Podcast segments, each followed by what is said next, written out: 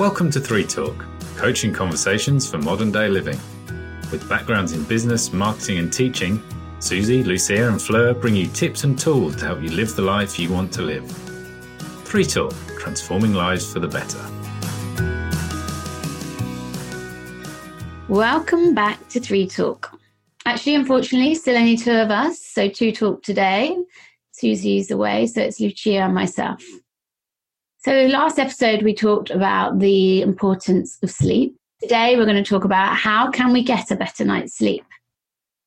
Almost everyone has trouble sleeping from time to time, but when insomnia persists day after day, it becomes a real problem. Beyond making a person tired and moody, a lack of sleep, like we said before, can have serious effects on health, increasing the risks of obesity, heart disease, and type 2 diabetes. And a recent study showed even one night's lack of sleep has a link between Alzheimer's. So it's a very important issue. And many people turn to sleep medications in search for more restful slumber. However, these drugs can have side effects ranging from appetite changes to dizziness, drowsiness, dry mouth, and strange dreams. A study in the British Medical Journal found that people who were taking the sleeping tablets had a higher incidence of cancer and death than people who didn't take these sleep medicines. Now, this is a very important topic for me because I ended up about three or four years ago on sleeping tablets and um, became more and more reliant on them. And the more reliant you become, the more they don't work. And then when you don't take them, you've kind of lost your own natural ability to sleep. I'm very happy that I don't take them any longer. I think as a society, we often think we can take a pill and everything will be okay. And that is obviously not the case. I highly re- recommend anybody who's having problems with sleep not to, to go down that route. And if you do, only use them very, very rarely.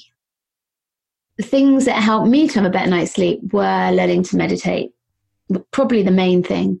I realized I was getting over happy and overtired. I am happy to push my mind and body and actually quite enjoy it. But then my body was producing too much cortisol, which is the stress hormone, and couldn't calm down when it needed to.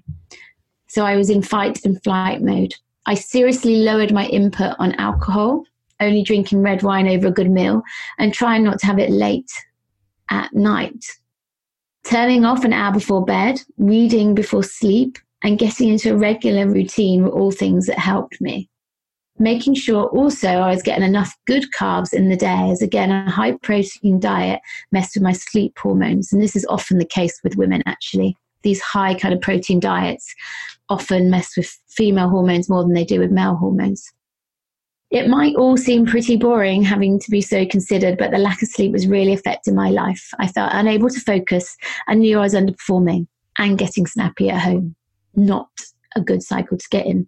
Once I got into these routines, it was so worth it. And now, of course, I can cope with the odd crazy night or change a routine. Um, ladies, what advice have you got for our listeners? Well, I would like to pause and reflect on something you said there before getting into the advice, because obviously I do agree with you that turning to tablets is a, is a thing that we can currently do as a this generation. However, obviously, they do exist, and before you do so, go and speak to a doctor if that is the last resort.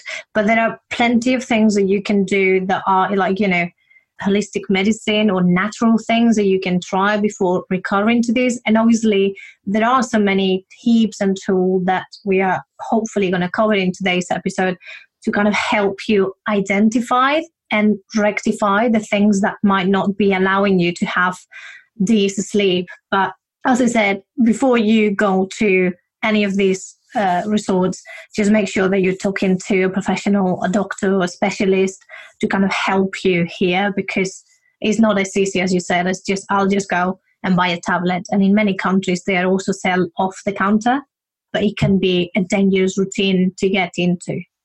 Unfortunately, though, doctors do give you them far too easily, in my opinion you know, to go to a doctor and say I'm just not sleeping very well and then have a pill within about five minutes isn't great.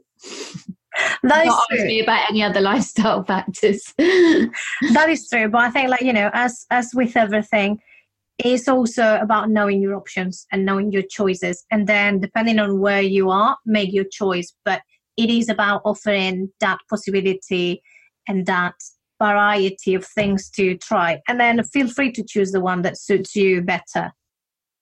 Yes, I like the um, advice from the UK Mental Health Organization. They say four pillars of good sleep. They call it HEAL, H E A L. So they say there's four main factors that affect the quality of your sleep, which is H is your health, E is your environment, A is your attitude, and L is your lifestyle. So I'm just going to pick up on health. As anyone who's tried to get sleep with a blocked nose or a headache knows, physical health problems can stop you from getting a good night's sleep. So if you're not actually feeling healthy, that is a time to make sure that you address those factors first of all. And mental health problems like anxiety and depression, like we said before, can also affect our sleep. So professional help, like Lucia said, might be needed because we will get more ill if we don't get sleep. So it's kind of like the chicken and egg scenario. It really is, um, and I and I agree with that age hundred percent. I think also the other one to pick up on is environment. The you know, sometimes we really don't pay attention to where we are sleeping and what are the things surrounding us, um, and this is where the environment comes to place and is actually a key factor. For example, and you know, I put my hand up. I'm guilty of this. I got to bed in my bedroom and I've I've got my mobile phone there and you know it is well recognized and well known that the phones emit radiation so you should not be having them where you sleep now i'm not saying put them away if you can that is absolutely my recommendation but if you can't for whatever reason just make sure for example that they are put on airplane mode because that reduces that impact. They are not emitting that radiation 100%. So that is one thing that you can look at. Another things that you could be looking in your environment are actually the lights. Do you go to sleep with the curtains open or do you shut them? Because actually sleeping in the dark is proven to be far more beneficial than having light coming in although a little bit of light i would say is good because it helps your body naturally awake when the light starts coming in. Sounds, for example, are another thing that you must be aware of. So listen out for noises that might be disturbing disturbing you in getting to sleep, but also might be disturbing throughout the night and helping you or you know avoiding you not having that restful night and if you find those again there's different things that you can do to accommodate those is one, if you can, eliminate the source of the noise. And if you can't, say that is a neighbor having a party or noise on the street, just buy snoring. yeah, husband snoring. Just get some earplugs. Do put in place those things to help you block that noise to give you a better chance of having that well needed rest. Yeah, so um, one thing that um, the Mental Health Organization recommends is keeping a keeping track of the conditions that help you get a good night's sleep. They have produced a sleep diary, and you can get that at UK Mental Health Organization. The other thing that they said was about your attitude. So H was health, E was environment, and then A, your attitude. And this is what I think one of my biggest problems was. a lot of my lack of sleep was in my mind. I expected if I went to bed, I should be able to sleep straight away because I had in my mind that I had to have seven hours sleep. And I always wanted to get up at six and train. So then I would be in a panic straight away that I needed to fall asleep immediately because in seven hours my alarm was going off and I'd be up on the common training. So I was getting into this really bad cycle of panic that I had to get this seven hours sleep. By doing a mindfulness course, what I realized is that I could turn off the, those kind of anxious thoughts. I learned how to relax my body.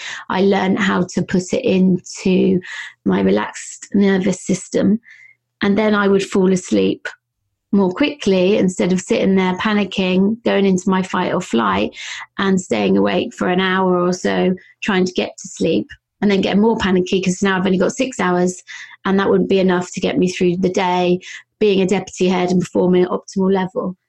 So those kind of anxious thoughts were a bad cycle. So I had to learn doing the meditation, the mindfulness course taught me that how to relax my body and turn off those thoughts. Now, yeah. very rare for me to have a bad night's sleep, to tell you the truth. that's very good. And I think, like, you know, that's another important thing sleep should be something pleasurable should be something that you look forward to should be something that you know is going to be helping you and making you feel better. The minute that you start going to bed and kind of like dreading it or thinking oh my god i'm not going to be able to sleep you're starting to produce that anxiousness already. And it's very difficult to go to sleep like that. And another thing i would add to that is try and avoid going to bed angry or worried. And I know it's difficult because life gets in the way, and there are going to be occasions where that's going to happen. It's unavoidable. You're going to have a bad day and you're going to be angry about something that happened, or you're going to be worried about things that you need to do or have happened to you.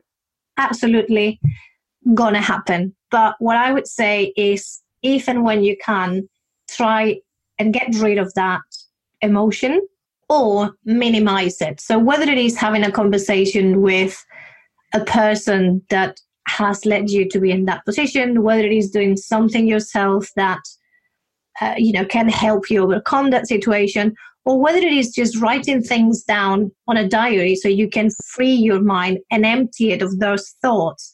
They are captured, they have been acknowledged, but you're just taking them away from your mind. That is something that can also help you kind of like calm down before you hit the bed. Yeah, and I know that that my husband would like to do a meditation before he goes to sleep, just to turn off his brain. I think we've said before there's things like Headspace, there's Calm, and recently I learned about a new one called Insight, which is free. So that could be a good one to use. And if you look at um, www.bemindful.co.uk. They have some meditations there that they feel or, or they know that are very useful for getting a good night's sleep. So the last one to kind of move on to is lifestyle. So we've done health, environment, and attitude, and the hours lifestyle. There's a number of things that you can do every day to improve your quality of sleep, and lifestyle always comes under, you know, this exercise and nutrition. So they say like eating wild rice and oats and actually dairy products can produce chemicals that increase our desire to sleep. And having like a good protein and carb meal late at um, not late at night, sorry, like three hours before you go to bed. If you have it late, your body is trying to digest and go to sleep at the same time. And that will not happen. That stops you getting into deep, restful sleep. Um, also, if you're dehydrated, you'll want to drink more water. And if you drink more water, you want to get up and go to the toilet. So that's also um, a reason that alcohol can impair the quality of your sleep. And, you know, exercise on a regular basis helps with sleep because if we're physically tired, lots of the times we're uh, mentally tired, we're not physically tired. So the exercise can help reduce the anxiety and relieve the stress and, and help you get a better night's sleep. But also, you need to think about when you're exercising. I know if I exercise after 6 p.m., because you're producing that good, that feel good hormone, I am then very awake and very alert. And again, find it hard to turn off. So they say best to exercise kind of before six o'clock then after if you're very sensitive and you don't sleep well.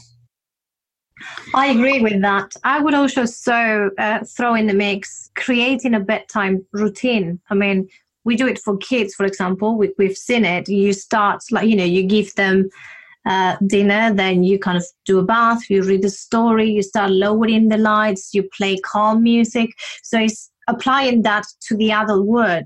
Why would you not have your own bedtime routine? Whether there is as you said, Fleur, eating maybe earlier. So you allow your body to metabolize that food and digest it before you actually go into bed.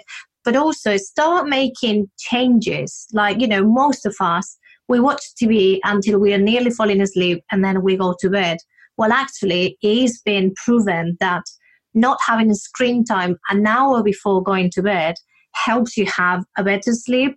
So, yes, do watch TV or watch a film but maybe instead of just doing that in bed or just before going to bed, why don't you swap that by reading a book in bed, which is proven to relax your body and easing out into this sleeping pattern. Or perhaps, as you were saying, do a meditation or a mindful mindfulness exercise. So start preparing your body and your brain for this sleep time because that's going to give you a better chance of actually having again a good night's sleep and a quality night's sleep you know, touching on the quality is so important. According to the new health advisor, adults 18 and older need anywhere from 1.5 and 1. hours of deep sleep, which is 20% of our overall sleep.